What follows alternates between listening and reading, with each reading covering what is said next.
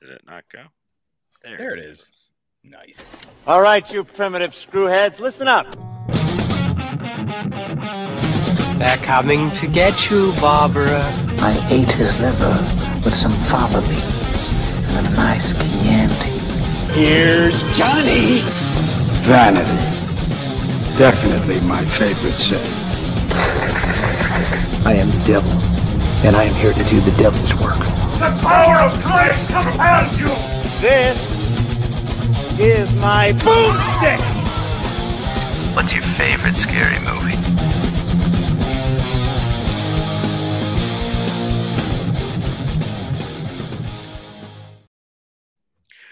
What up, horror heads, and welcome to Shiver, a horror movie podcast. We are your hosts. I'm Daniel DeBona, And I'm David Uyoa. And we are here this week to kick off our fantastic fan fest, uh, the second summer that we are doing this. Uh, I'm coming to you live from Fort Walton. I'm on vacation now, so the lighting's not the best if you watch us live, but uh, I'm here. And we've been gone a couple weeks. We had Yes, some have. vacations. We had uh, your AC broke. I had a sinus infection. It's been a lot going on, but we're back now, and we're gonna kind of bridge the gap between Sensational Slasher Summer and Fantastic Fan Fest with one that my very own mom suggested, and I sat down and watched with her last night. We're gonna be talking Winnie the Pooh, Blood and Honey. Oh yes. And man, um, this is definitely a movie uh, that that, Is it? that somebody made. Right. So, I mean, when we look at this movie, we get started and we get the story of Christopher Robin and his he eventually grows up and has to leave all his friends and well then they become serial killers uh, is is kind of so i mean what it, did this movie work at all for you dave did it ever scare you i mean tell me what you think about it just kind of overall All right. So it didn't work for me. Um, I was, I was somewhat excited for this. Um, because I am unusually interested in copyright law, particularly as it um, as it pertains to Disney.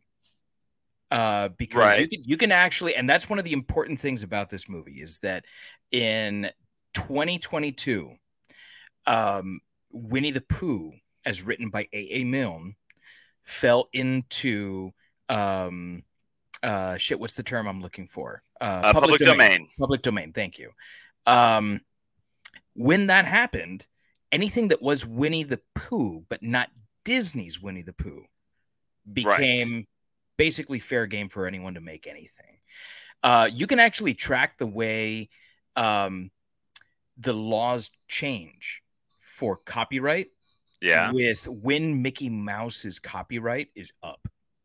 It's Really? really interesting. Yeah, you can track this uh, because it used to be a much shorter period of time for uh, for a copyright, and as that amount of time was about to expire, Disney would um, put a whole bunch of you know uh, legal people into action and get get it changed, like at the federal level. right So I was really interested in this because it's like, okay, they can't touch any of the Disney stuff. So it can't be, you know, the Disney Winnie the Pooh stuff, but it can be the Milne stuff. And as a kid who grew up reading this stuff, I was very interested because as a, as a fan of Winnie the Pooh, not just as a child, but today, like I will flat out tell you that Winnie the Pooh fucking rocks. yeah right? um i was excited and as a fan of horror i was also excited right? Uh this would be like watching a batman movie that is flat out horror because the closest we've come to it is batman begins. And and i thought and i thought that was fantastic the way that they Fair. treated fear and the joker and all uh not the joker uh Scarecrow. uh, scarecrow thank you and and all that stuff. It was fantastic the way it was done. So i'm ready for you know my my childhood to as many people said to be ruined. Right. I love that sort of thing. This was just bad though. Um, I I very rarely get the feeling to turn movies off. It has happened before. Um, when it comes to Shiver, I never ever do this. Right. I always watch all the way through so that I can I can give a proper review and we can talk about the movie intelligently, even if the movie is not presented in an intelligent way. um, I thought about it for this. I was like, man, you know what? If I just turn this off and just read a synopsis, no one will ever know. and I decided not to do that, but wish I had. Okay. yeah, no, I I'm with you on the the the the fascinating idea of copyright law Mhm. and then people taking these things. I mean, I, I've always been on board for this stuff. I'm a big fan of the Pride and Prejudice and Zombies book. yeah. Uh, Sense and Sensibility and Sea Monsters. Mhm. You know, like I, I, I always love that idea of taking this thing that exists and then and then altering it and and kind of making it something very different from what the original was. Uh, and I'm also with you on the fact that yeah, no, this one uh, did not work. This was rough. This was a tough watch uh there were- there there were a lot of things i ended up kind of doing some some eh, looking into the copyrights of how the different parts of winnie the pooh fall into how this what they were allowed to use and what they were not right. from what I could best kind of ascertain today, just the idea of Winnie the Pooh and his basic, you know, compatriots from the Mhm. original Owl, Rabbit, Piglet, and Eeyore. That fell out of copyright. Um, Right. From what I could tell from reading today, Tigger um, is a Disney creation addition to the A.A. Milne mythos. So not uh, he isn't a Disney creation as far as I can tell, but his first appearance was in 1928, so he is still protected by copyright. Okay, so it's just in- that he showed up later. right, exactly. So um, I mean, he he didn't become like this powerhouse until Disney. Right. Okay, But- so but yeah. so that so so we don't get any Tigger in this movie, Mhm. um, which was disappointing. Uh they and then it's also and I guess the way that we picture Winnie the Pooh and Piglet and stuff like that, the pink shirt or the red shirt, no pants, that type of stuff is the still copyrighted Disney version of Winnie the Pooh. So we get Winnie the Pooh in Timberlands and overalls and a plaid shirt. Yeah, Um, we we we get the uh, Friday the Thirteenth Part Two version of of Winnie the Pooh. exactly. Um, I mean, Piglet apparently was actually like part warthog. Um, is Yeah, that was weird. the way that he grew up. I mean, there, there. I feel like there was a lot of potential here to have more fun with it. hmm and I feel like the biggest swing and a miss here is is the the shot that they didn't take, which would have been making something campy. I I, Yes. I think that I think that the biggest problem here is they went with no camp. Mhm. They tried to make a straight up like Texas Chainsaw Massacre like style slasher that was just supposed to be horrifying and and just gory and and it just it just didn't work. Like the fun here could have been uh you know little like a little silly catchphrase or just something there there there there was potential here for fun to be had in this but instead they decided to try to just go polar opposite Mhm. of Winnie the Pooh and make it really hardcore. And it just it didn't click. No. They they they they set up, you know, an, an interesting story and then just just like shit just kept happening that didn't make any sense and that is my biggest issue. like and and as we, as we get into the story and some of the characters and stuff just every once in a while you'd be like wait wow, why? What how was that possible? I found that I hit rewind more than once right. to find out how we got there, yes. wherever there was. And um, most times there wasn't enough of a suggestion yes. to, to figure that out. Uh, sometimes there was, and it was something that I had missed because it was, you know, dark or something like that. And we'll, we'll, get to that. But um, You're right. I think that to make this a comedy horror would have been immensely uh, improved over what we got, and and I think that that's part of this is that. Listen, I I hate taking a dump on anyone's hard work, Right. and, exactly. and whether whether or not we like this, uh, even whether or not it is objectively good or bad, someone put a lot. A lot of people put a lot of hard work into this. So I I, I hate dumping on a movie, but that's what's going to happen for the next you know hour and fifteen minutes here. yeah. Um, it's it's just not good. It it doesn't work. Nothing about it actually works. And and you you've touched upon like already some of my my biggest issues here. And and and I think that you know we should just dive right in Let's and move it. on to you know the the first thing we always talk about, which is story. So the story here was there any aspect of this that you enjoyed? Um, once you say no, uh, you can tell me the issues that you had with this story. I uh, so uh, I will say that when this movie very first started, I had a glimmer of hope that there was going to be something I enjoyed about the story because I did kind of I did enjoy the concept of he left to go to school and then they were left to their own devices but they're they they they didn't know how to take care of themselves and so they essentially became feral Mhm. That is where my like of the story ended was just right there. It, it i you know and and none of that was even really the movie. That was just kind of presented in setup. yeah that was presented in like it was like a set of sketches at the at the very top. Mhm. and so i was like okay you know maybe there's some potential here. And but then after that no just so many things so christopher robin goes back to the hundred acre woods he's taking his wife who's like i don't believe you but i love you and i believe But that is she his wife? I- Because we get conflicting information here. where He says you're soon to be, or we're soon to be, um, like Christopher and whatever the fuck her name was, Robin. right And then later he calls her his wife. Correct If you look at the Wikipedia, it says his wife. yeah So that line doesn't make any sense. Yeah. and so and then you know immediately they they come out of the gate and it's like okay nope we're we're killing her and we're capturing you and then it's like all right now jump into this chick who we get this bizarre b story about how she had to her therapist was like oh you need to get away for a little while and even though when the credits rolled what we got was newspaper after newspaper after newspaper talking about the creatures of the hundred acre wood or awful Mhm. things that were happening around there.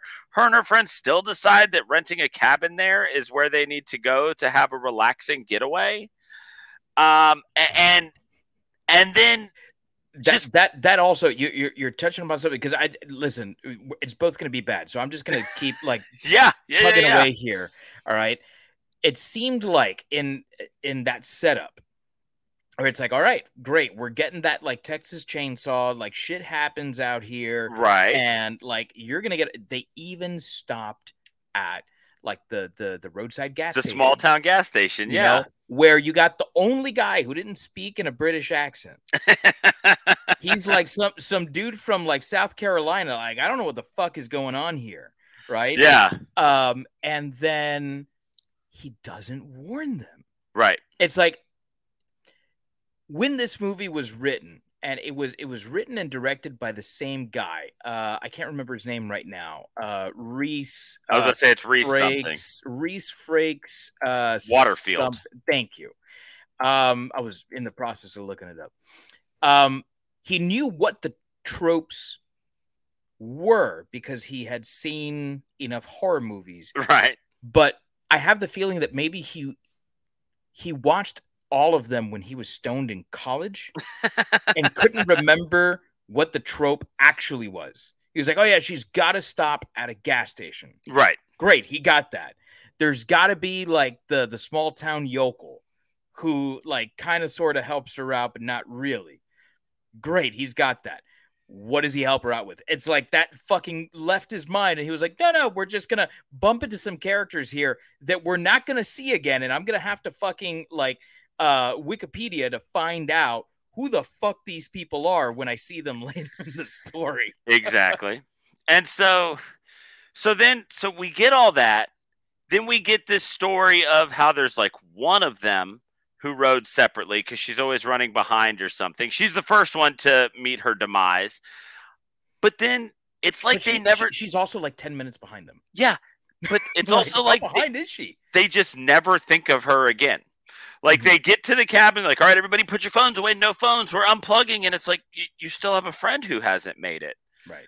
And so shouldn't you, you know, like be ready to check up on her or, and just, just everything about it. I, I was just thing after thing that didn't make any sense. It was so weird. And it was, I don't know. I guess you know they were trying to. It's like, all right, well, we've got the one chick who's like really conceited, so she's got to take all her pictures for Instagram, and we've got the couple, and ooh, look, we're progressive, and we have a same-sex couple, and mm-hmm. but then it was just, I, I don't know. Like I said, this whole the whole like little B storyline about how she was so traumatized because of this stalker who broke into her house, which that might have been the scariest part of the whole damn movie Yeah. was the fact that she had this stalker who was like who evolved from peeping tom into actually coming into her bedroom and trying to undress her but then it's like there was you was know some- what I was waiting for? was I was waiting for this guy to be like a serial stalker.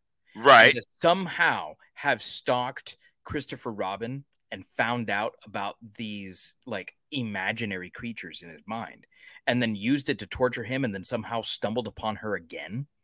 Oh there we and, go. and and so and so it's actually just him and another friend in uh in costumes. Okay. And i was like oh man like if that's where this is going fucking fantastic. This is really cool. Of course it wasn't. Of course it wasn't. Yeah. So like I said, but then there was like this bizarre I don't know, it's like they expected me to think that her trauma from the stalker was the reason why she wouldn't just like get in the car and leave. You Hmm. know, like I and I couldn't like I couldn't figure out how I was supposed to transfer her trauma from the stalker into the way that she was handling this situation other than the fact that she's like oh i've got a gun and in one of the truly funniest moments in the movie that was not at all supposed to be funny it's this quaint little girl who's like oh i've got a gun and goes to her underwear drawer and she's got the goddamn dirty harry. Yeah what the fuck is that? I was expecting like a little pop gun. Like, a, like a 22 or something.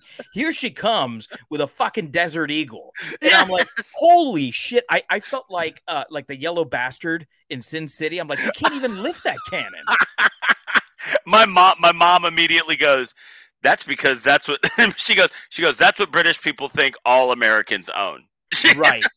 Right right right. And so just all of these things kept snowballing and just just none of it made any sense. And and and let's go back to that about none of it making any sense.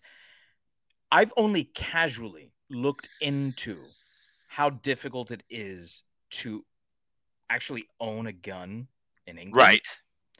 My understanding is it is damn near impossible to own a gun in england. Especially a handgun especially a handgun especially a handgun with the firepower to like blow off someone's fucking skull like everything yeah. right? So like i it's so because that because yeah that's uh, immediately that's that's my dad. He goes i'm pretty sure in like england you can only own like a long gun and it's still a process to get it. Yeah like you have to prove that you're going to use it for like pheasant hunting. Yeah that thing would have turned a pheasant into a poof of feathers and smoke. And so and like there and then i get that they're that that pooh and piglet are you know supposedly these sentient creatures who learn to fend for themselves but who taught them how generators work and how cars work. or how cars work or uh, like not only how generators work it's not like they just pulled the cord like okay i like they, they had this camp full of airstreams right Mhm. and you're going okay so they've, they've caught some campers and yeah maybe some of them had generators no no no they had learned how to make their own electricity with an exercise bike Right. like I- if being sentient is one thing that's that's higher level knowledge like the the other thing is like if they are capable enough to create all of this this Right. little you know this th- this little community that they live in why did they have to resort to eating Eeyore in the first place? Right. It's only been five years. Are you to expect me to believe that they learned all of this in the four and a half years since they ate Eeyore I mean, what the fuck is going on here? Because either they're smart enough and and and capable enough to get by on their own, or they're not. right Uh, To to me, that didn't make any sense. The other thing that didn't make any sense is, and, and I realize that they're presented as sketches in the style of Milne, which I appreciated. That's one of the few things I did actually. Um, I'm not going to say like because I didn't actually like it, but I did appreciate that. Um, they go from these like little adolescent cute little creatures to these giant man-size animals. Yes. Um how does that happen? Yeah like I- I, again there's no explanation given. It's just like well this is what they look like now and i i, I- I can't move past it. Right. Yeah, this is it. This is a movie that fumbled the the suspension of disbelief bag, like really, really. Well, like Right. I mean, just fumbled the hell out of it. there's there's movies where like there's a degree of okay well it doesn't really matter if that didn't make that much sense Right. because you're dealing in the realm of the supernatural or you know something like that i think the perfect example for this and a lot of people disagree is uh, halloween 3 there's a lot of things that happen and you're like but why but they make just enough sense where you're like okay well i can understand why someone might do that or why that might be the next thing to happen is it the most logical maybe not but we're also dealing with fucking like wizards and magic Right. and shit right I always go back to the Superman example, right? Like you tell me that a man can fly because of the radiation of the sun and that he's got super skin and you know super this and super that. Fantastic. What makes him weak? Exposure to the same, you know, planet that he came from?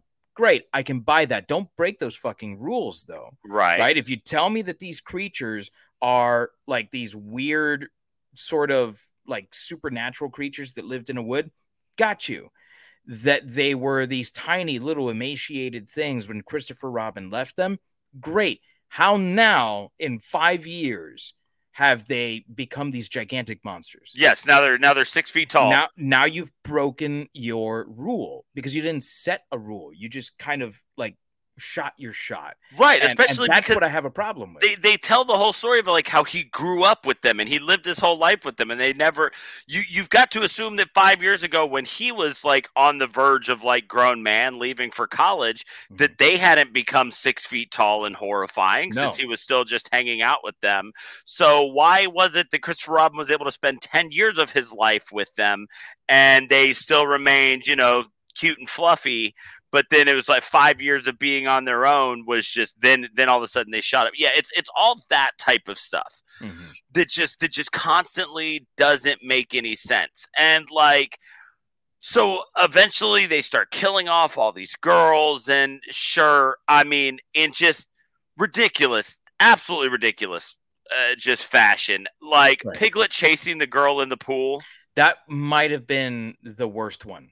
That was so god awful because just his little half-hearted swings down into the water until when all of a sudden she gets to the edge and just has to stand there and wait for him to catch up. Like sweetheart you're in waist deep water. Like even uh, you don't even have to be strong to get out of a pool like at that Yeah. point. Like that's just that just happens. I was I was drunk for a week straight last week and managed to flop out of the pool like a beached whale.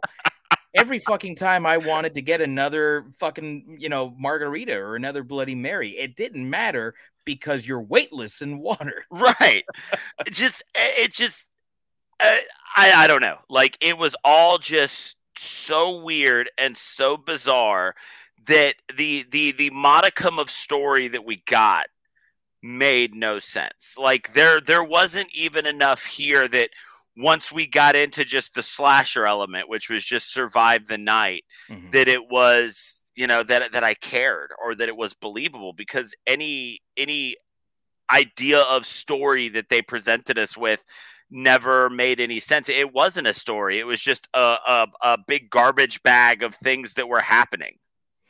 um yeah it, it's okay to be light on story particularly it, it depends on the kind of movie that you are Right. with a slasher i think it's okay to be light on story you don't need to have this incredible narrative to uh to drive a slasher you really don't and i think the perfect example we just got off of a month of slashers is slumber party massacre right. Slumber Party Massacre is an awful lot of fun, and the story makes just enough sense. Like there's only enough story to make it work, and the rest is like, hey, here's some really cool kills, and uh, and here's some jokes. That's great. That's fine, you know. Um, and and we didn't give it an awfully high rating, but Right. we gave it. We had a good time. This story, the way I put it to my wife, who asked, uh, "So how was it when it was done?"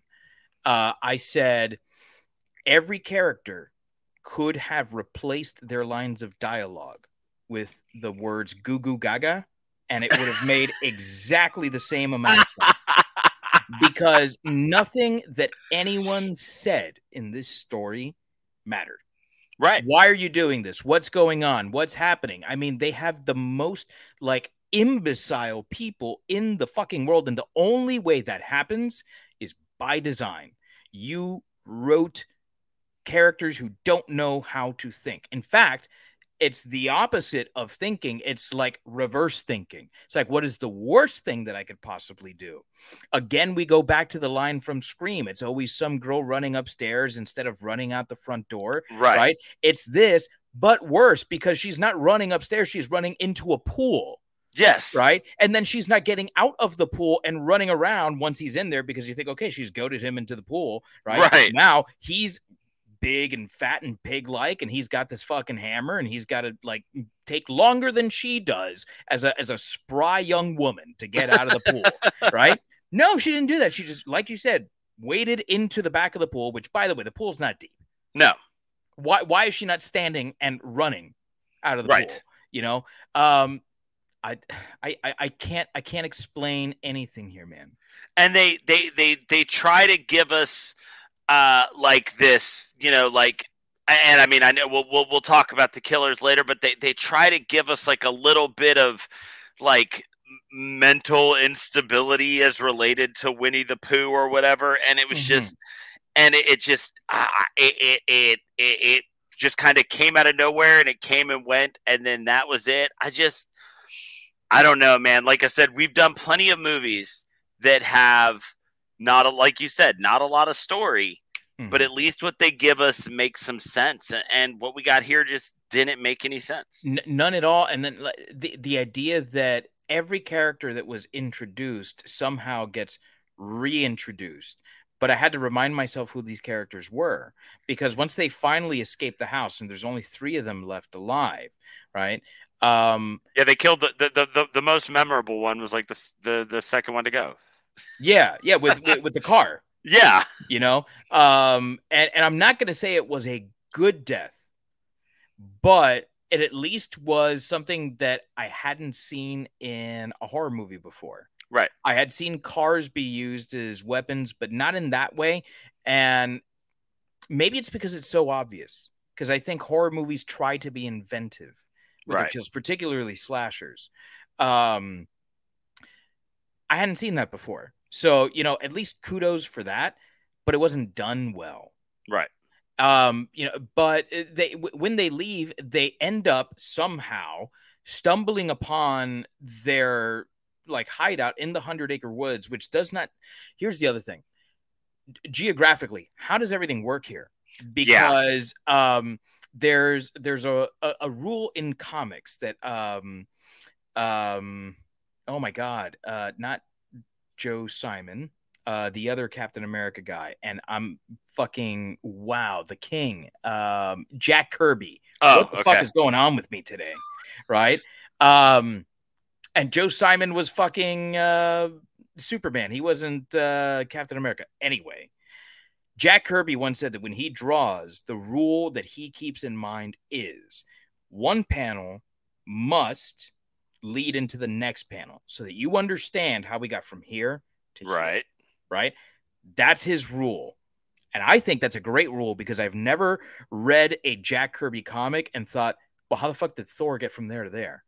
And what's Mhm. what's going on from here to here? And that happened all the time in this movie, right? Like there's one point where Winnie the Pooh in the middle of the hundred acre woods drops what he's doing, looks to the side, and leaves. And I'm like, what did he hear? I didn't fucking hear anything right. and they do kind of give you the suggestion that his hearing is rather good Yeah. but every other time you actually hear what it is that he's hearing right and then he shows up in the back of of that girl's picture right. what the fuck you know and then she's having like a like a, like a weird like it's not a photo shoot because she's just being sexy by herself in her room Right. now, granted, I am not a sexy 19 year old girl.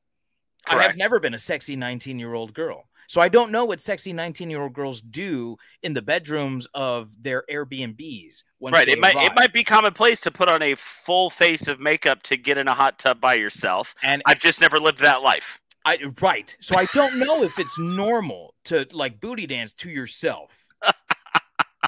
to the loudest iPhone speakers I've ever heard. but that was not normal to me. I thought I I that was the first moment that I rewound and I was like, okay, well, she has to be like on OnlyFans or something, right? And she's Right. streaming live. Because I was like, okay, well, that's what would make sense to me. That's why she's getting all sexy. No, no, no, no. She was looking at herself in like a little uh like makeup mirror, and then Mhm. she's just sitting on the bed dancing. There's no one else in the room Right. didn't make any fucking sense. And then you see in your camera that fucking Winnie the Pooh is behind you. And then your thought is, fuck it. No, what the who who thinks this? Like that goes against like our sense of preservation. Right. And at that moment is when the light outside starts to flicker. Dude, read the fucking signs. no one is that illiterate that they can't read those signs right. You know? So anyway they get to the to the hundred acre woods which might be you know in their backyard. It might be you know a hundred miles away or kilometers because i guess we're in england. They never really so, say i don't know because we have uh you know larry the cable guy fucking uh ru- running the, the the the gas station. The the gas station that has no gas and Oh. just a couple of cars that have like over like underbrush like growing over them, so they've obviously just been sitting there for a while. Well what do you expect when there's no gas the car's got got nowhere to go right so um so they, they they get there and then they find a character who is totally unrecognizable from the total of three seconds that she appeared earlier in the movie where we did not get her name we did not get her husband's name and then she's like yeah they took me which we didn't see and they killed my husband which we didn't see Right. and now this character is supposed to matter for approximately four minutes. Why? Why? Why? Why does that character, who we have never seen except for that one little five second scene, right? Why does she get to take the gun, the Desert Eagle, which no Brit Right. has ever shot ever, right? And uh, get to have a showdown with Piglet? right. It made absolutely no sense. I stopped the movie so I could look up and see who the fuck is this character because she was so beaten beyond recognition. I couldn't tell who she was. And even if she hadn't been, even if it had, if she had looked exactly the way she looked when we saw her, I wouldn't have remembered her. Yeah, it was that that that whole th- and it's like okay, and for some reason they've decided she's the one that they're going to talk to or talk around, so she knows that they can speak, which is knowledge that we didn't have. Well, we were told the opposite. The narrator, who is omniscient, tells us that they vowed never to speak again because Right. they were eschewing their humanity. Right. So why are they speaking then? Yeah, like especially it only seems to be the two of them. You know, like we're we're led to believe that that uh, Owl and Rabbit are still in the wind somewhere. Right, right. Um, because there's still there's only the one grave. We do see the R.I.P. Eeyore grave with his tail pinned up on it. Nice little touch. Yeah. But we never like why even have all four of them in that opening scene if there is never again going to be a mention of rabbit or owl I think it's long game, and we're setting up a sequel. yeah i mean it did end It with ha- you know has to be. winnie the pooh will return or whatever. Um but it was just ah, man uh, there was there was just so few things that makes it like okay so uh random blonde from the gas station you're right. She takes the desert eagle. She fires one shot just out into the the woods you know to get attention or whatever. Then all of a sudden the gun doesn't work anymore and as my dad One pointed shot, out yeah. yeah revolvers don't tend to jam so this woman seems to have just had one bullet Yeah. loaded in her big gun um Well, you should only have to use one. if, if we're if we're being honest, you know, uh, America. But like, you know, that's if you need more than one, you shouldn't own the thing. right But Fair. she shouldn't own it at all logically because she's not American, she's British, and she can't fucking get this gun. it's just so i mean eh, you know as we, as we keep moving forward here we we're, we're already kind of into it just we do get a handful of characters um in this movie and you know for for what sense they they do and don't make i, I mean what what uh, uh, what did you think about the people that we're presented with here Listen, I hated every fucking one of them. yeah All right, Fair. all of them. Uh, Christopher Robin seemed like a fucking punk. Yep. All right.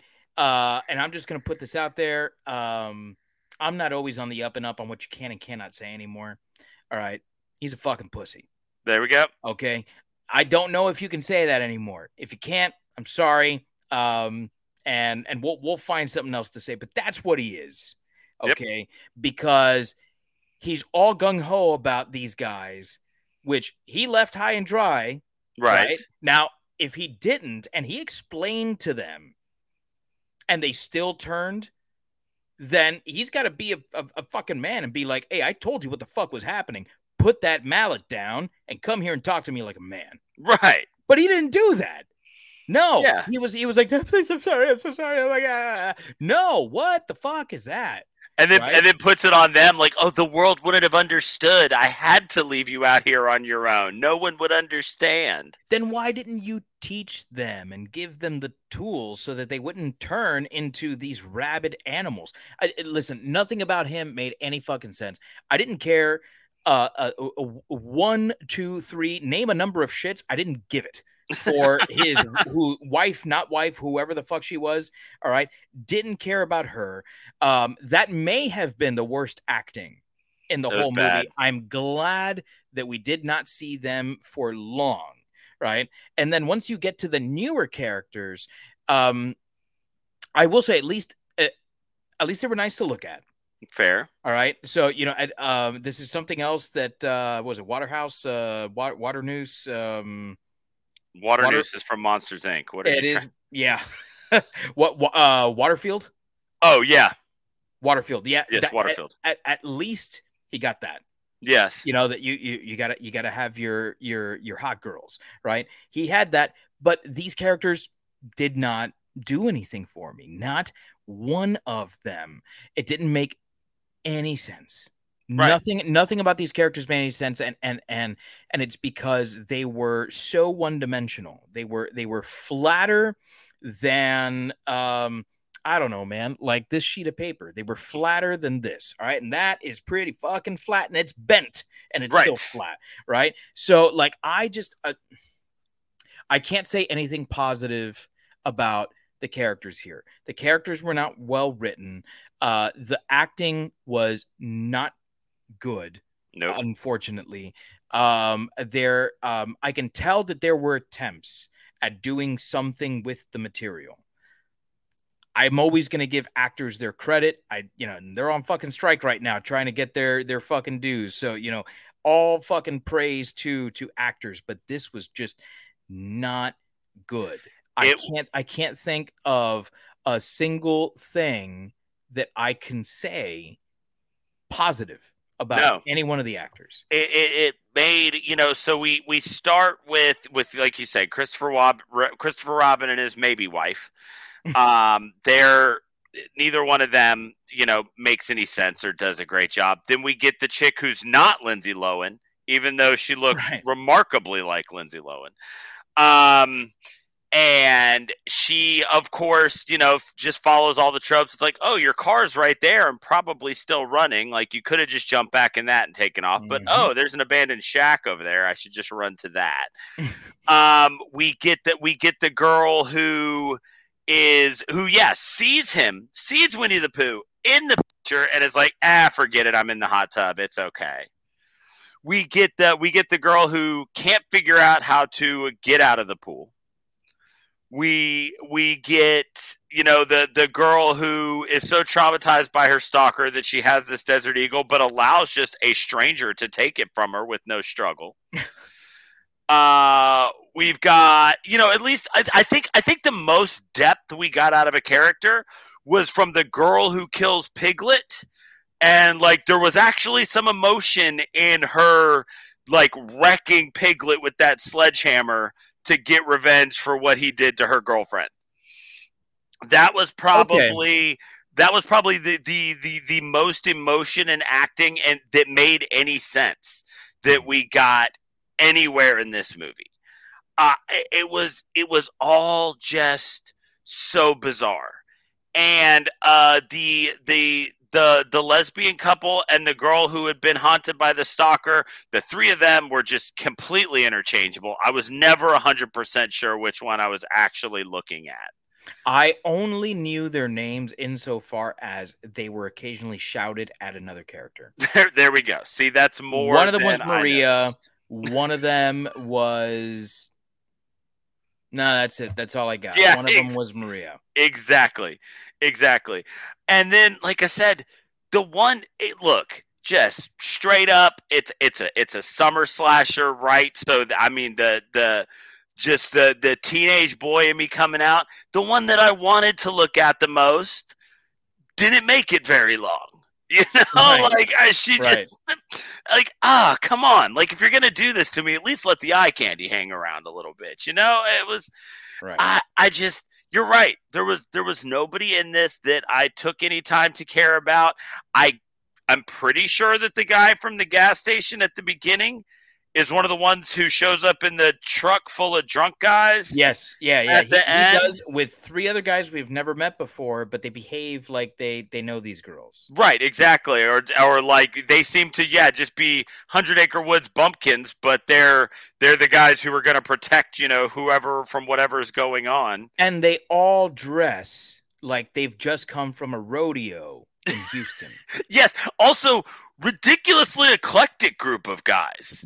Like yeah, there, well, I there- mean, I- I- there was- England is rather eclectic in, in its uh in its citizenry, but you I had mean, you had Crocodile Dundee, Yeah. you had you had gas station guy, you had the Chicano guy, and then you had the guy that was like maybe Middle Eastern. Like Yeah. was- yeah. In, in fact, the guy that to me seemed the most British was the guy who was like either Pakistani or Indian or what. what right, whatever- exactly. wha- whatever he was, he was some sort of, you know, either like Near East or Middle East, and I have no idea what the fuck uh was going on with any of them. Like, how the hell did did that like uh what, what's that Mexican gang M38 or M36? Yeah, and How the fuck did he get there? the one You with know? the baseball bat and the like Yeah. the jailhouse tattoos. Yeah, like I'm sorry. I mean, may- maybe it's just that I'm not British enough, and I don't understand the complexities of British country yokels. May- maybe that's it. Maybe I just don't. But I've seen a lot of Downton Abbey. And and I've seen a lot of The Crown. And fuck if you can stop me from watching Bridgerton. I've never seen anyone who looks like these fucking dudes on here. At least not together.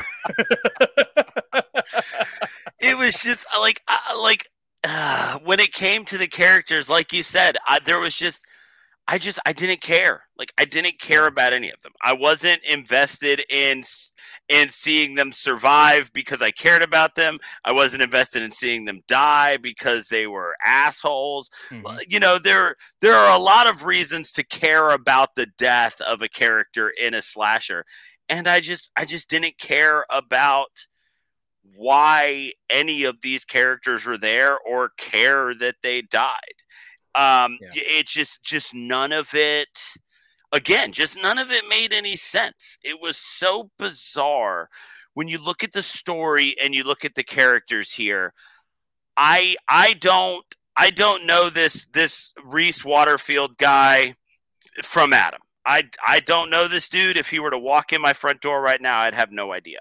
But after watching this movie, the feeling I get from looking at the story and the characters here is that he was under the impression that people were going to be so shocked and so impressed by the fact that he turned Winnie the Pooh into a horror movie that he just that that he just phoned in the rest. Like he was like hmm. this is a million dollar idea.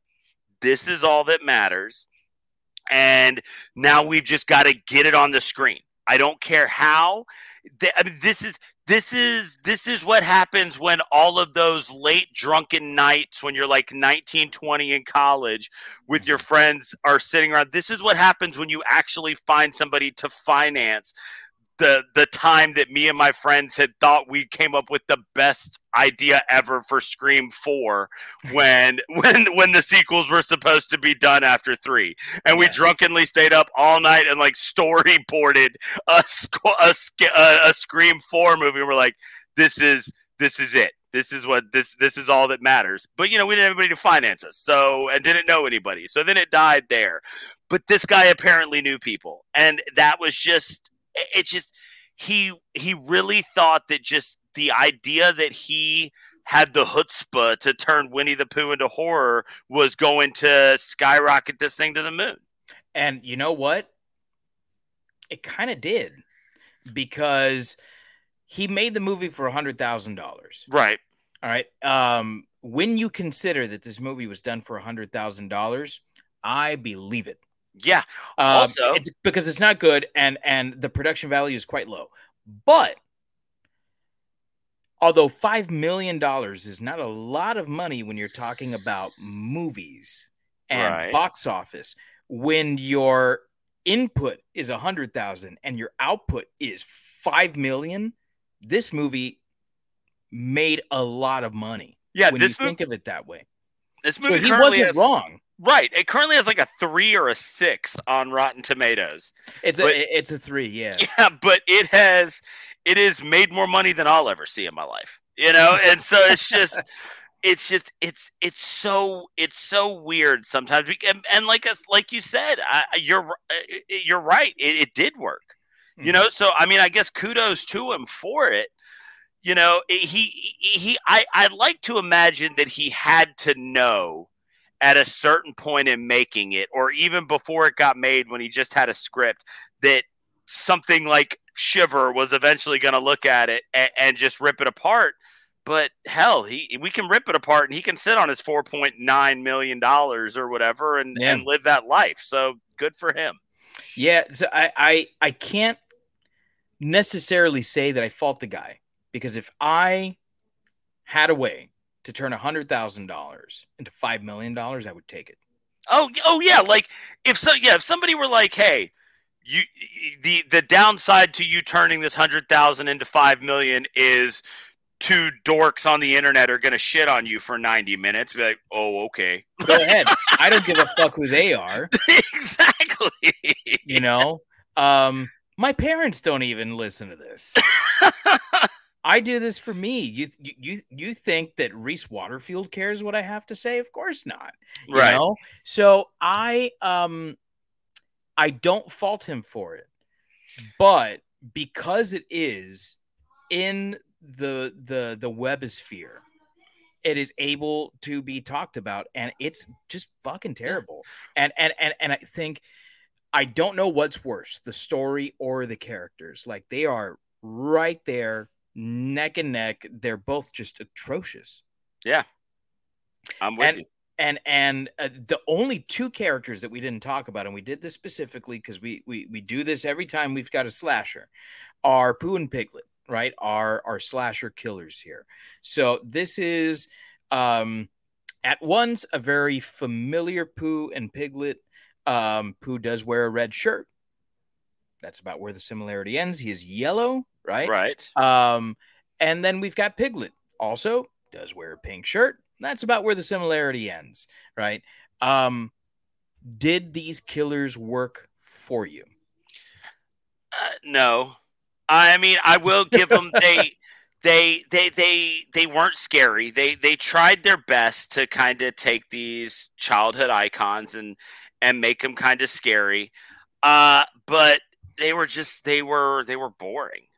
Yeah. They they just they were there. Like I said, any any any chance that Piglet had of being intimidated was completely demolished by that pool scene Mhm. where he can just kind of barely swing that sledgehammer, even though the water's only waist high. Um, there and knowing nothing about making a movie, there had to be another way to shoot those shots other than the underwater where we could see just how lightly he was kind of tapping the surface Right. of the water with that sledgehammer. Um, you know, they they can do a hell of a hog tie. They hog tied the shit out of that girl Yeah. um you know they they they had it together there um don't do a gag well the burlap came she got that right, Right out of her mouth with yeah. no problem um but they were just they, I, they I, were, w- I will say, was that maybe a suggestion at how good she is with her mouth? there we go Was There there, a go. bit of su- subtle storytelling there? I don't think so. I don't think so. I think it was lazy writing, but maybe. and it was just i don't know you know like like why did why did pooh rip that one girl's shirt off i mean Made like no sense. like I mean, I get from the perspective of you're making a slasher and it's like, hey, everybody, here's your tits. But Right. like, why would he do that? It, it didn't make any sense. Why did Winnie the Pooh have a whip made out of what my mom referred to as the most unconditioned hair of all time? like, like who whose hair was that, and why did he have a whip made out of it? Right. We we had not been led to at any point to believe that they torture these people. Also, no, they're eating. yeah.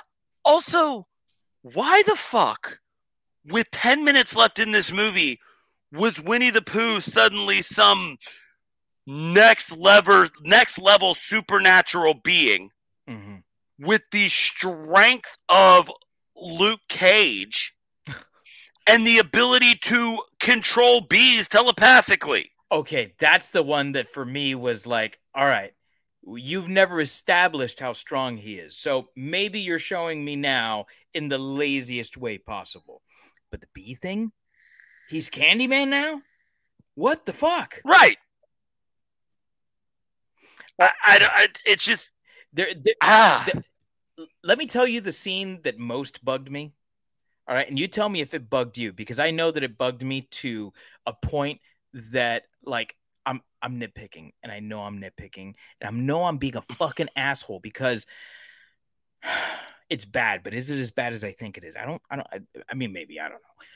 But there's a scene where we have a profile shot close up of Winnie the Pooh eating honey mhm. and all the fuck this guy's doing is fucking putting honey on his nose, on his snout. That's that's all he's doing. There's now one drop of honey getting into his mouth. And that I think goes back to an ill-conceived idea, which is the idea that Winnie the Pooh and Piglet are killers right. right? Um, when all you have is Winnie the Pooh, Disney characters gone bad, and that's all you have.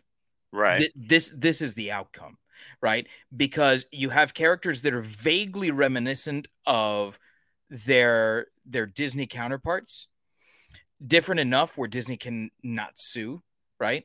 Um, but these masks are just that they're masks yeah. there was never a point where I believed that was a bear. There was never a point where I believed that was a pig. I believed that they were dudes in masks. And to me, that was the biggest problem here is that no one ever once, not any of these characters, ever stopped and said, Why the fuck is this guy wearing a, a like a demented bear mask? Like they were all like, What is that thing? It's half bear. It's not half anything. It's a dude in a bear mask. Yeah. Like they they even like hit human hands on the on the thing. Yes. Like what the nothing about these characters as killers made sense to me. You know, um the I, I think there's enough motivation here to turn them into um you know uh what was the term the people hating uh misanthropic is it? I think we yeah misanthropic people uh, or misanthropic creatures. Sure i can um i can get on board with that because let's say that someone forced me to eat you daniel. Um i Okay. would probably hate that person for for putting me through that Fair. right? Um because uh, i'd be losing a friend and also because like i don't want to eat you you know Yeah, it's just you're like and even from a production standpoint, like you know that these actors cannot articulate the mouths of these things because they are quite obviously rubber masks. Mm-hmm. The you make the simple choice of just have him pour it in the mouth hole. Like, why have him smear it all over the face as if that's just a fucking thing that a bear would do?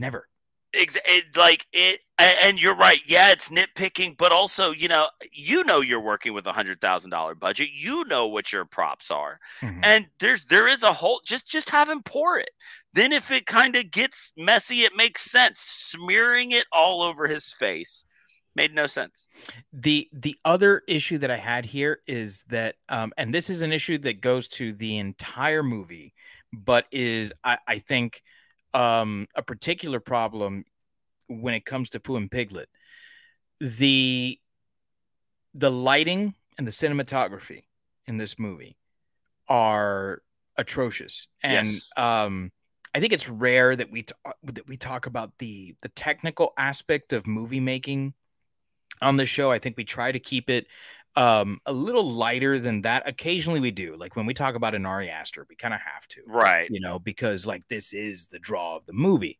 But it was so bad that on occasion I could not tell whether it was Pooh or Piglet. And I don't think that that was intentional. There were occasions where the lighting was so poor and the handheld camera, the shaky cam thing, was so bad that I actually couldn't tell what was going on. Right. Um, to me, that is one of the most egregious mistakes that a horror movie can make is when I can't see the horror. yeah I am not scared because I can't see the horror. We're not talking about something like uh like an HP Lovecraft style, you know, Cthulhu thing where it's like some incomprehensible thing that just cannot be explained and so we see darkness. That's not it. We're talking about something that is so poorly lit and the camera is so poorly shot that I don't know what's going on. Yeah, they were. I mean, and I would. I've got to assume that they were kind of going with like the the barroom lighting idea, which is like Mhm. maybe if we're never showing them in real bright light, people won't focus on the fact that these are obviously just rubber masks. Because, like you said, I mean, his hands were also just obviously human hands Mhm. in like a yellow workman's glove. Right. Like, I mean, like they they zoomed in on those though a couple times. And it's like, yeah, that's just a leather glove. Like, and, and there were times where the glove was not on. Yes, there. Okay, I'm I'm so happy you said that because there were times when I was like, wait, Are was those that just- fingernails? yeah, those was that just a normal dude's hand? yeah. Um, whoever was on continuity for this one um, was uh, asleep at the wheel. Yeah, Um, listen, these uh, I don't want to call them memorable, but I will remember how bad these killers were. Um, and I, um, I have to think that any person who calls themselves a filmmaker has some sort of integrity where um, they stand by the work and they're not just kind of cashing in checks. Uh, because to me, then you're not a filmmaker. Then you're um, you're just like a like a business magnate, and I don't really think that that's who Rhys Waterfield is. From the little that I was able to read about him, um, like he changed careers and wanted to make horror movies and started a, uh, a, a, a horror movie production company and you know has financed a couple of movies and this is the first one that he shot and so I, I think that this is really just like the freshman effort of someone who maybe isn't a good filmmaker someone who had the all the tools at his disposal and just dropped the ball again and again and again. And I don't want to discourage someone like that from making a sequel. It's going to happen. You know, he's already right. said there is a Winnie the Pooh 2. There's going to be a Bambi. There's going to be a uh, a Peter Pan. Peter Pan. You know, and he's directing the Peter Pan. He's only producing the the Bambi one. But I'm thinking like if this is the quality we're going to get out of them, just don't fucking make it because right. I'm not going to watch it yeah, uh, it, it's uh, you know, like I was kind of looking at the same thing, and it's like, all right, well, he's at least he's not, and he he didn't write the the Peter Pan one from what I'm seeing. Like he's gonna mm. direct it, but didn't write it. So he's just trying to, you know, I mean, and I guess credit where credit's due. He's trying to carve his niche, and yeah. he's gonna be the guy who turns these these children's uh these children's stories into horror movies, but uh, I I mean uh, I'm going to go on record as saying unless unless there are some stellar reviews about those other two, like this isn't an 86 minutes I'm going to put myself through again. No. Um. So, you know, for for for all of the things that are bad, let's let, let's get to one more spot where maybe there can be a, the tiniest bit of redemption for this movie, mm-hmm. as we're wont to do when we're doing slashers. We got to talk blood and boobs. So, was there enough? creativity or kills or or just breasts to make this one any good. Um, I think you put it perfectly. Um, I think it was in laid uh, laid to rest the last episode that we did, where you mentioned that um, there isn't enough sex to make a bad movie good. Right. There's no amount of sex you can interject into a movie to make it good there is a certain amount of blood that you can put in a movie, a certain amount of gore that you can put in a horror movie to make it enjoyable. And that is the case here, where um, no, there's no amount of nudity, no matter how uh gratuitous and i don't really think it is gratuitous here. I you know I, there's one booby shot is there? Yeah. Right? And and, it, and it's a weird moment where it's it, like winnie winnie the pooh is is ripping a woman's shirt off and right. it's not even done in a sexual way. It's just like you know ah your shirt comes off. Okay why? I, I don't know. Um and like the the viewer in me was like okay i get that they're just showing like the you know the the customary boob right. um you know that that we need to get in a slasher. So so it's not like there was even a lot of that. It, that one boob is not enough to save a movie. Um, correct. i mean i mean this could have been um I don't know, pick someone like Scarlett Johansson's boob, and it would not have been enough to save the movie, right? Um, maybe Scarlett Johansson's boobs would have been enough to save the movie. maybe, maybe, maybe. Um, but there also was not enough gore and blood. And here's the thing: is that there was suggestions of heavy violence in this movie but it was just that it was suggestion because when you're working with a hundred thousand dollars, you really can't do much. Um, right. I mean, there's there's movies where like one effect might cost a hundred thousand dollars. One right. shot might cost a hundred thousand dollars. You know, and these are big budget movies, you know, um, like those Mission Impossible movies um, you know that that motorcycle jump. I don't know how much that cost, but right. it was it was insane because they did it like seven times. Yeah. You know, so like that one shot cost them an insane amount of money. This whole movie cost them hundred thousand dollars. So for that, I applaud you for making any movie for a hundred thousand dollars these days. But the violence was no good. The only kill that I would say was above board was the the running over the head with the car. Right. Um, it was nice. I didn't expect to see her eye out of the socket. We don't see it pop out, right? There's not enough budget for that, but we do see the eye out of the socket. All the blood is CG. Yes. Yeah. It was the the the excitement that I had Mhm. for seeing the eyeball out was immediately ruined by what was obviously CG blood uh, uh, as as the the tire crushed her head.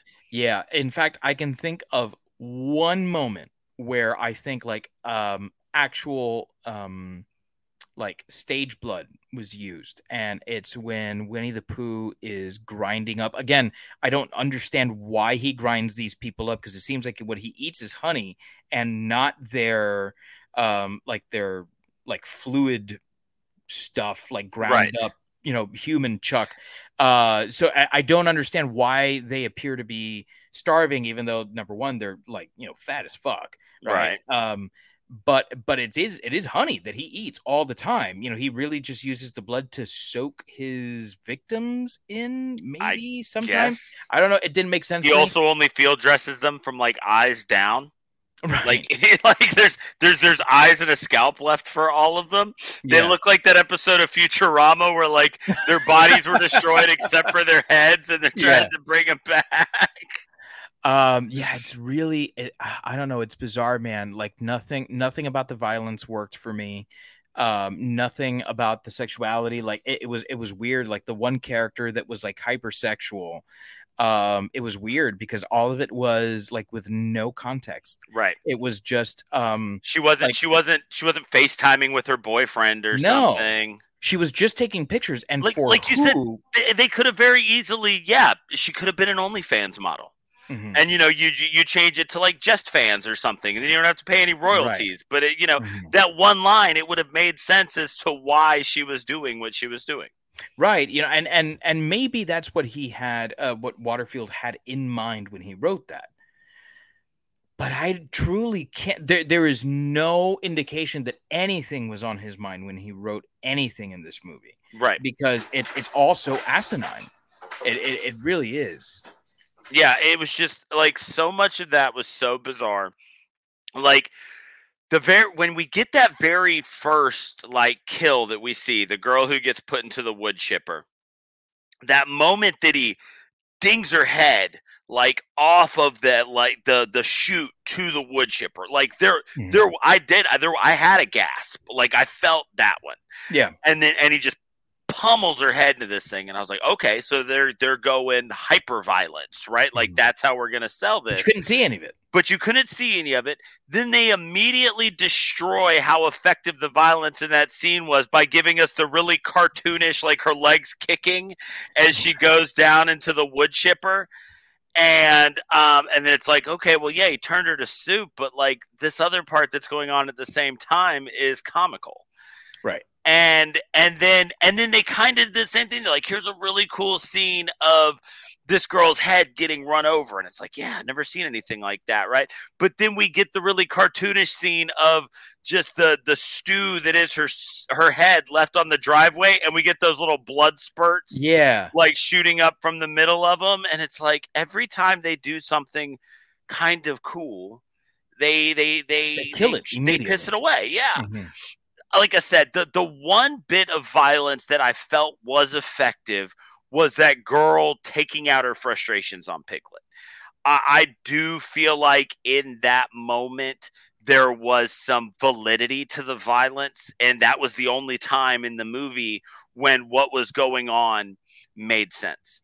Like like you said, we get this woman whose face is beat beyond recognition, but why why are we suddenly led to believe that they're torturing these people and, and just and chaining them up and just pummeling them Mhm. It like we we were never led to believe that they just get joy out of this which is obviously No. what they were doing to this woman and it just I like yeah no none of it none of it made any sense you know we we finally get you know and then you get the you get the the the Pooh Bear hulking out scene, and he takes out this whole group of guys, and it was just like it was boring. that was that was cool when michael did it in halloween kills right. it was a great moment when that happened and i know that that's what he was trying to replicate there and it just didn't work. And to the the point of the piglet scene, I'm still going to go ahead and say that that scene didn't didn't work for me because although there seemed to be some genuine or at least approaching genuine emotion there with with that actress um to me it didn't make any sense because she hit him with a mallet that one time or the sledgehammer you Right. know, the uh, the one time and that apparently is enough to knock him out long enough for her to drag his body chain him up and then wake him up. But then she hits him with that same sledgehammer with the same amount of intensity four times before Right. he actually gives in. I i, I don't I, I don't buy it you know because you would think that he would be um you know he would have less stamina now that he's already been hit once on the head and she hits him three times before he's like you know "Uh, i got to take a breather here.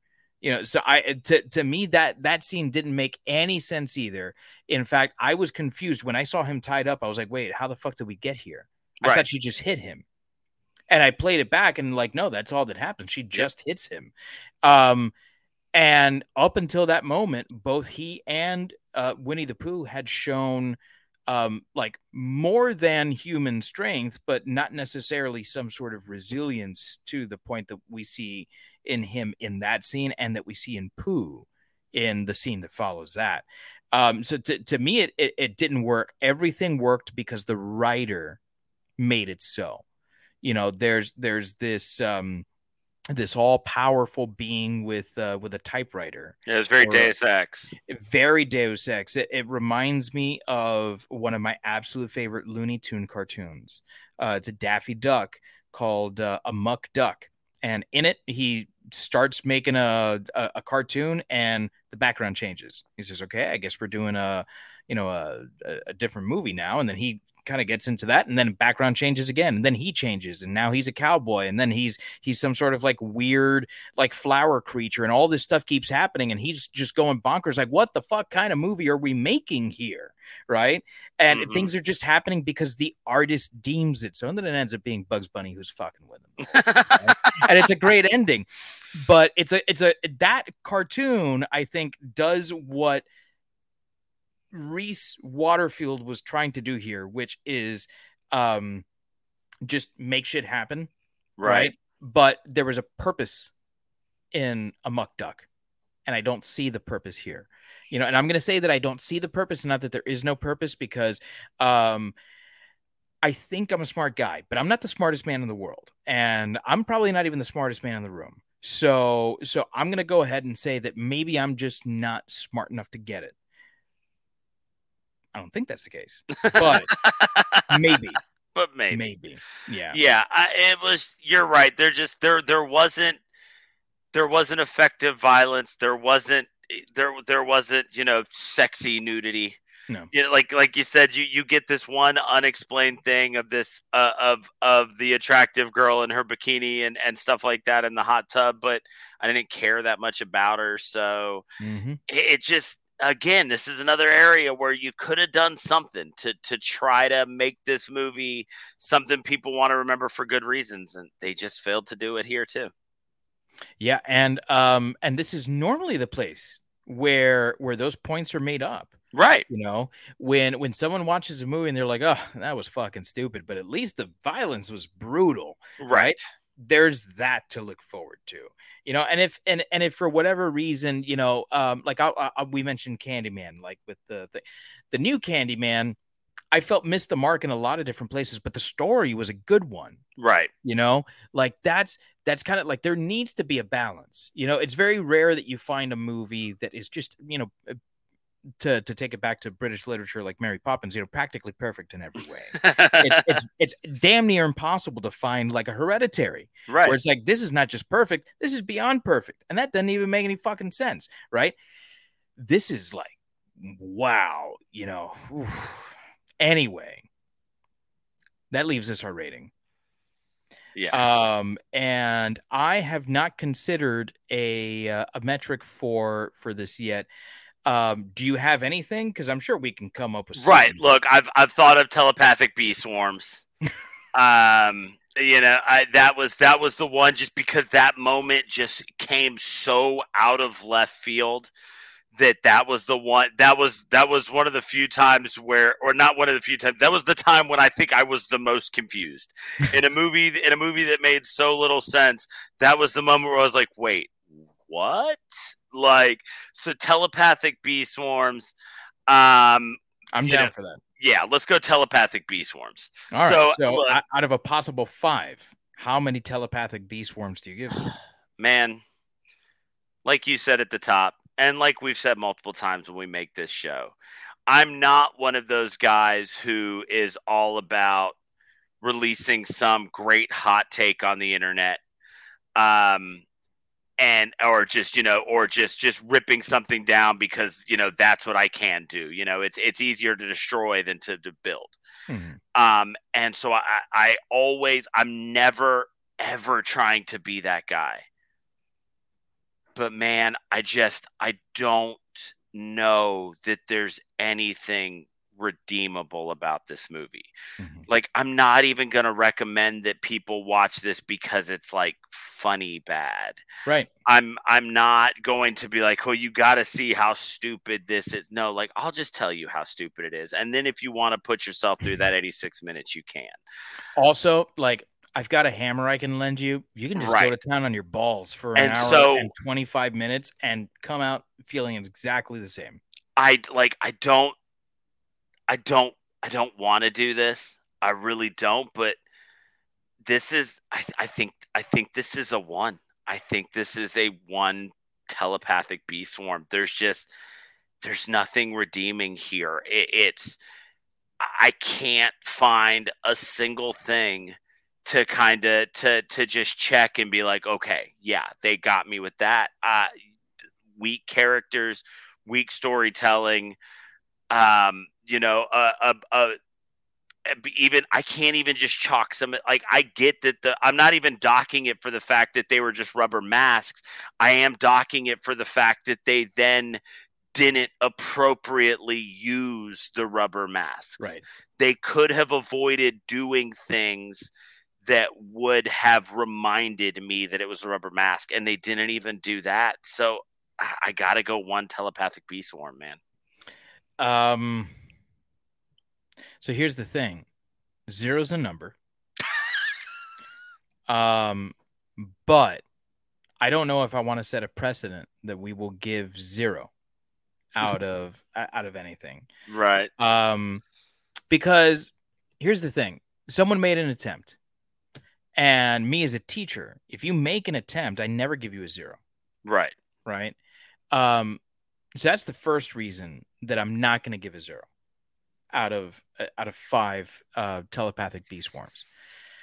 The second reason is logic because that that's that's an emotional reason. Logically, there was one telepathic bee swarm in the movie. and I feel like to say this movie gets zero telepathic bee swarms is to ignore the idiocy of the one telepathic bee swarm we saw in the movie. So, for the effort, which was a swing and a miss, and for the one telepathic bee swarm we actually saw in the movie, I'm going to give it one. Yeah. I mean, um, and and and, no and, so, around and so it's a one. Yeah. yeah. So there you have it, folks. Uh, here at Shiver, the first unanimous one. Yeah. Um, for Winnie the Pooh, Blood and Honey, it's it's not good. And if you if you've been listening, if you've been watching a long time, you know that Dave and I's metric for for watchable and good aren't always the same thing. Right. But this movie is neither watchable nor good. It was it was just rough. So um Do so not recommend. do not read yeah no not at all um just just listen here uh this was this was a far better 80 minutes of your time i guarantee so if you have we've had a couple people who have stuck with us the whole time we appreciate y'all so much if you think we're wrong if you think that we are wrong and you loved something about this movie, let us know. You can head over to shiverpod.com. You will get links to all of our social media. We are on Facebook, YouTube, Twitter, Mhm. and Instagram. Instagram is where we are. Um, where we are the most active. Uh, it's been summer break. I've been trying to get back into working out. The Instagram's been faltering, but I'm working on bringing it back to a daily basis now. So we're going to get back there. Had some good stuff lately. I appreciate it. Um, and as you can see, um, thanks to my mom, Fantastic Fan Fest is back in effect. We Oh, do have one guest lined up for next week. Uh, so um, we have got uh, our friend Greg, who just kind of found us out there and has been real active on our Instagram. He wants to come on. So we are working on bringing on a movie with him. Uh, so we have got some ideas, but we don't have all of we, we'd like to do, you know, three or four and Yeah. just kind of keep them out there, get to meet some new people. So make sure you you can email us at shiverpod at gmail.com. You can DM us on Instagram. That's how you're going to get a hold of us the best. Please let us know. Uh, The the theme has been, with the exception of this one, the movie that got you into horror. That worked out real well for us last summer. Reach out to us, let us know. We'd love to have you on. Uh, and we do have an announcement. It, it is official. We have booked plane tickets. We have booked a hotel. Mhm. If you were in the Orlando or the Florida area, Dave and I are going to be at Spooky Empire in October. Yes, um, we are. At the Orlando Hyatt Regency, I believe, Yes. is where it's being held. So if you love the show and you're going to be at Spooky Empire, make sure you let us know. We'd love to meet up and have a beer with you. Absolutely. And make sure that uh, if you are interested, you reach out to Spooky Empire and say, hey, why don't you give these two morons a panel so that we can uh, we can argue and we can uh, we can discuss with them why their take on uh, I don't know something like Winnie the Pooh, Blood and Honey is uh, absolutely correct. Also, So if, like, if, if, if, if your name is Mrs. Waterfield and you're very upset about what we had to say about your son's work today, um, I am more than happy to debate with you. yes, we absolutely will. Um, and it's it's the 25th anniversary, I believe, of Spooky Empire. It's 20th or 25th or 30th. It's a big one, Yeah. and they have got some banging names up there. So if you're in the Florida area, Florida area, and you don't know about Spooky Empire, go check them out because they have announced that Greg Nicotero is going to be there, Tom Savini, Oh yeah, um, uh, Rose McGowan's going to be there, Ve Neill is going to be there. Robert Like- Englund. Yeah, Kane Robert Hodder. Englund. Yes, Kane Hodder. Just the very beginnings of the guest list are already amazing. So make sure you check out Spooky Empire, and we will be there in October. Absolutely. So on behalf of all of us here at Shiver, fight you very much.